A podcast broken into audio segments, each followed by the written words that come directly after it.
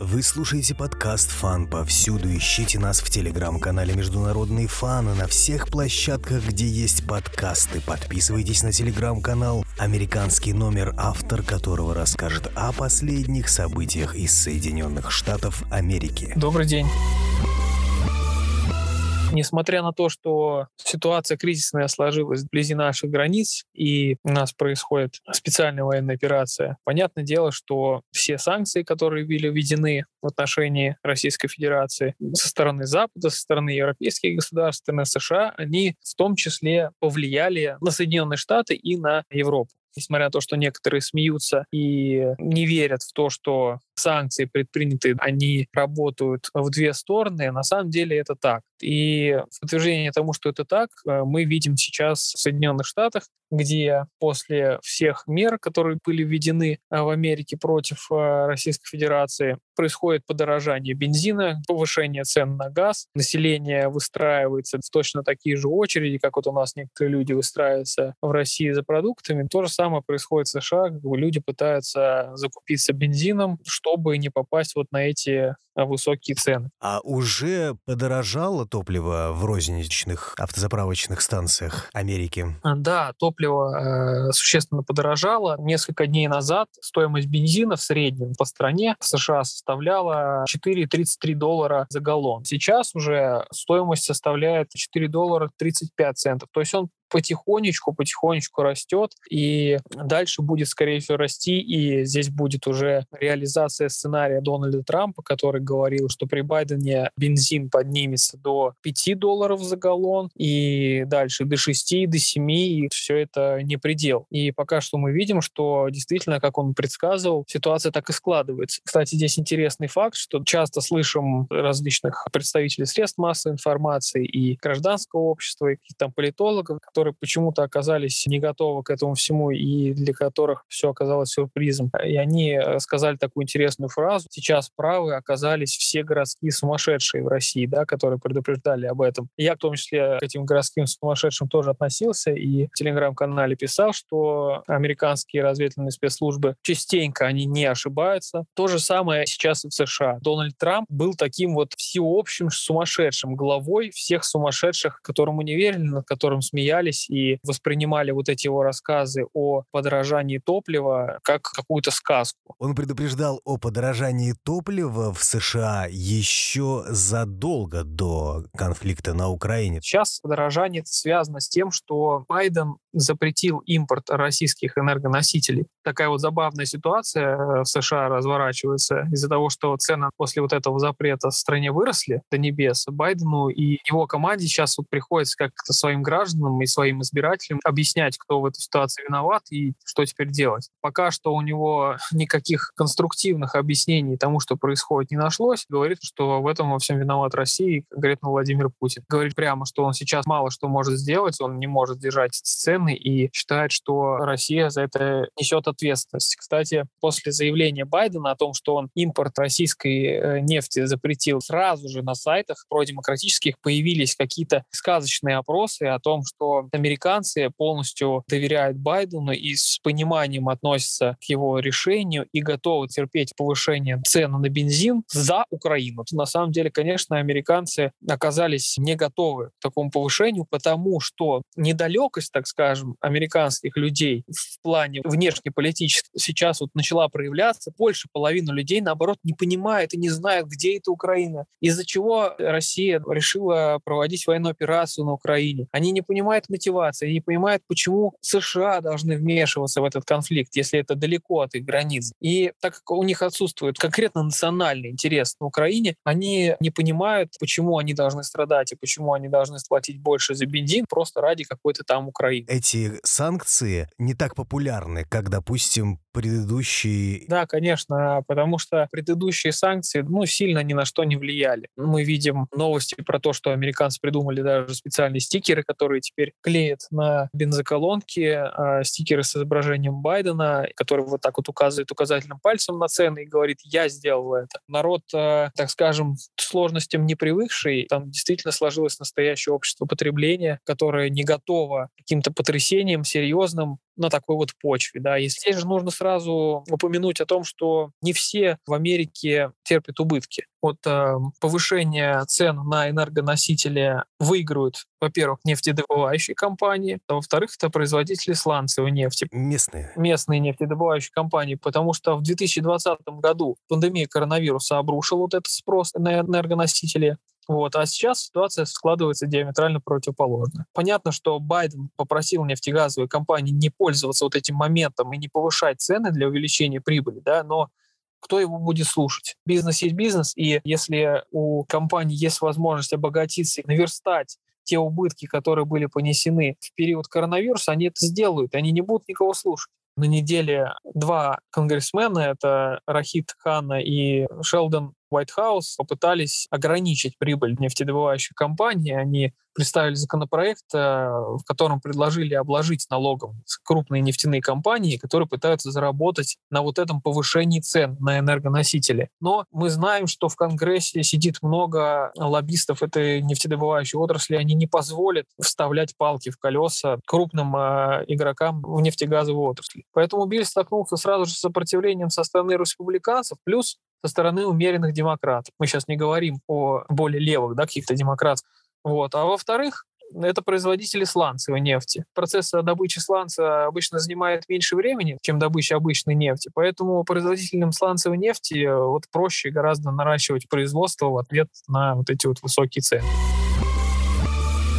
Администрация тоже как-то пытается решить этот вопрос, найти замену российской нефти. Отдельные политики предлагают перейти на источники возобновляемой чистой энергии. Но серьезно этого пока никто не воспринимает, потому что это все на таком второстепенном уровне. А что реально рассматривается, это заменить э, российскую нефть, значит, э, нефтью иранской, либо нефтью венесуэльской. Но у Байдена есть проблемы, я думаю, всем очевидные, потому что против Ирана довольно долго ведут санкционную войну, они при Трампе вышли из совместного всеобъемлющего плана действий по иранской ядерной программе. Вот этот выход заставил Иран вернуться опять к обогащению урана. В отношении Венесуэлы мы тоже знаем, что давно предпринимаются целенаправленные меры для того, чтобы свергнуть режим Мадура. И Иран, и Венесуэла, они все это прекрасно запомнили. И теперь, когда США метнулись к ним за помощью, понятное дело, что у них есть соблазны, и у Ирана, и у Венесуэлы у них, конечно, есть соблазны опять разбогатеть. Но есть давление, я думаю, что со стороны российских властей это обязательно, особенно в Венесуэле. Все-таки мы им помогли существенно выстоять и не упасть режиму Мадура. Пришло время платить, послушать, что хочет Россия. Американцы это тоже понимают. Первый раунд у них переговоров с Венесуэлой был, но, как я писал на своем канале, пока что ситуация не то что тупик тупиковые, но, скорее всего, будет этот вопрос обсуждаться еще долгое-долгое время. А требование, чтобы Мадуро ушел, грубо говоря, в отставку? Здесь, наверное, такая же ситуация, которая сейчас складывается на украинском направлении, когда происходят переговоры между российской стороной и украинской стороной. То есть Украина себя ведет как страна, которая будто бы стоит своим подразделением под Москвой и пытается диктовать свои какие-то условия. Соответственно, Москва диктует свои, и договоры в конечном итоге не приводят ни к чему. Соответственно, такая же ситуация у США с Венесуэлой. С Ираном, возможно, могло бы что-то быть, быть, если бы не вот это последнее событие, э, удар Ирана по объектам в иракском Курдистане в городе Ирбиль. Это американские объекты там американские объекты, они в том числе утверждают, что часть объектов там принадлежала израильской разведке Моссад. Здесь вот на самом деле рождается конспирологическая теория у меня в том числе. А не попросила ли Москва Иран, так скажем, продемонстрировать свою позицию, чтобы вот сорвать переговоры по поставкам иранской нефти. А может быть, Иран воспользовался тем, что Америка сейчас занята другими вопросами и в очередной раз продемонстрировал то, что он дальше будет делать, как он будет вести свою политику. Прощупывает таким образом образом, насколько прогнется США? Возможно, но телеграм-канал Рыбарь, который в том числе специализируется на теме Ближнего Востока, он считает, что таким образом Иран показывает, что он есть, и это такой вот политический ход, и серьезного ущерба не собирался наносить и кого-то убивать, но это вот такая вот ежемесячная демонстрация силы со стороны Ирана. Тем не менее, на Западе этот э, шаг был воспринят очень отрицательно, потому что и так все на нервы из-за украинского кризиса, а тут еще не хватало, чтобы Иран какие-то наступательные действия предпринимал на Ближнем Востоке. Поэтому под угрозой оказалась ядерная сделка, заключение какого-либо соглашения, и, возможно, США даже передумают в нее вступать и просто решат пойти по израильскому сценарию. Когда вот США рассматривали вопрос о вступлении назад в СВПД, Израиль предложил им вообще ничего не заключать с Ираном, дальше продолжать санкционно на них давить и таким образом не допустить создания ядерного оружия. Вообще в Конгрессе такие сейчас настроения. Большая часть влиятельных конгрессменов выступает против замены российской нефти нефтью от диктаторов, как сказал Боб Минендес. Это председатель Сенатского комитета по иностранным делам Конгресса. А Боб Минендес довольно влиятельный политик, и от его слова многое зависит. И он сказал, что он выступает против. Много также республиканцев высказались на этот счет. Что-то будут они другое думать. Вряд ли они как-то смогут сейчас из Венесуэлы или из Ирана заменить российскую нефть. В любом случае, это, скорее всего, долгоиграющий какой-то вопрос будет. А Израиль сейчас, наверное, очень напряжен а, смотрит на эту атаку иранскую. И плюс еще Соединенные Штаты выделили большую сумму для поддержки Украины. Хватит ли денег и ресурсов у США поддерживать их партнера на Ближнем Востоке. Вряд ли как-то Израиль от этого пострадает. Единственное, что вектор сейчас американской политики, он сместился немножко именно на это украинское направление, и неизвестно еще, сколько он будет туда направлен. Ни в администрации, ни в Конгрессе сейчас особо не думают про Ближний Восток, про Израиль. Сейчас все сосредоточены именно на украинском кризисе.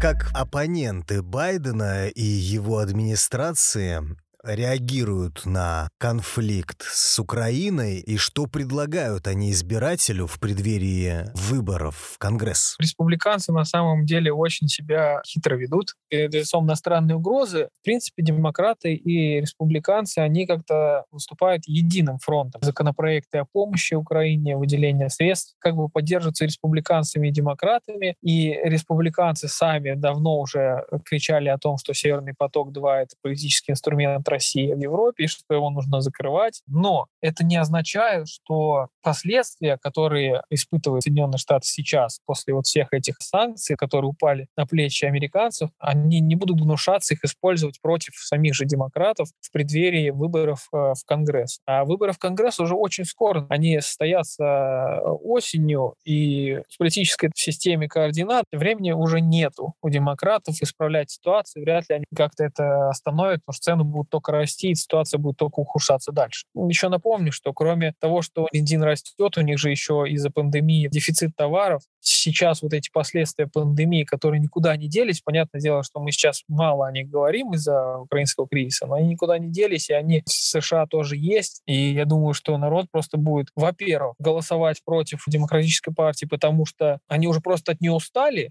а во-вторых, захотят уже отомстить за вот эти все беды, которые им пришлось претерпеть. И сейчас у республиканцев куча козырей в кармане. Любой республиканец может выходить, в легкую абсолютно составлять свою речь. Демократов сейчас можно, скажем, мочить всеми методами абсолютно. Можно вспомнить им про Афганистан, пандемию, напомнить про Украину, можно про бензин вспомнить. США-то, по сути, никак не вступилась за украинцев когда это было необходимо украинцам украинские подписчики, они на меня обиделись, отписались. А за что обиделись? Я ситуацию показывал, как Соединенные Штаты с вами обошлись. Просто вас кинули. В Америке это тоже понимают и понимают, что Байден выстраивает слабую внешнюю политику, что он кинул Афганистан, и то же самое кинул Украину. Сейчас вот эти все наемники, все эти помощь оружием, это уже на самом деле ничем не поможет Киеву, потому что э, наемники, как оказалось на днях, все разбежались после точечных ударов по их гостиницам и казармам. Пропало всякое желание сюда ехать, потому что они сюда ехали, они думали, что они будут воевать с ИГИЛом. Запрещена на территории Российской Федерации. У которых ничего нет, кроме минометов каких-то самых простых и стрелкового вооружения. Тут они столкнулись с тем, что они, оказывается, воюют с полноценной армией, с все мертвому припарку. Нужно деньги как-то потратить, а времени-то нет их тратить уже, и не на что. И до осени, до выборов в Конгресс, внешняя политика Соединенных Штатов вряд ли изменится. Я думаю, что да, потому что раз они встали на вот этот путь, начали вводить санкции, я думаю, что здесь они уже дойдут до конца. Очень показательная ситуация с Камалой Харрис. В Европу приезжает не Байден решать да, вопросы вот эти по украинскому кризису, а опять приезжает Камала Харрис, вице-президент. Сто раз это заметили и в Америке. Это не только те, кто критикуют политику США за рубежом. Сами представители демократической партии ее ругали за миграционный кризис, за то, что она ничего не смогла решить. А теперь они ее бросили на Украину. Я так понимаю, вообще у них какая-то стратегия, что если где-то Джо Байдену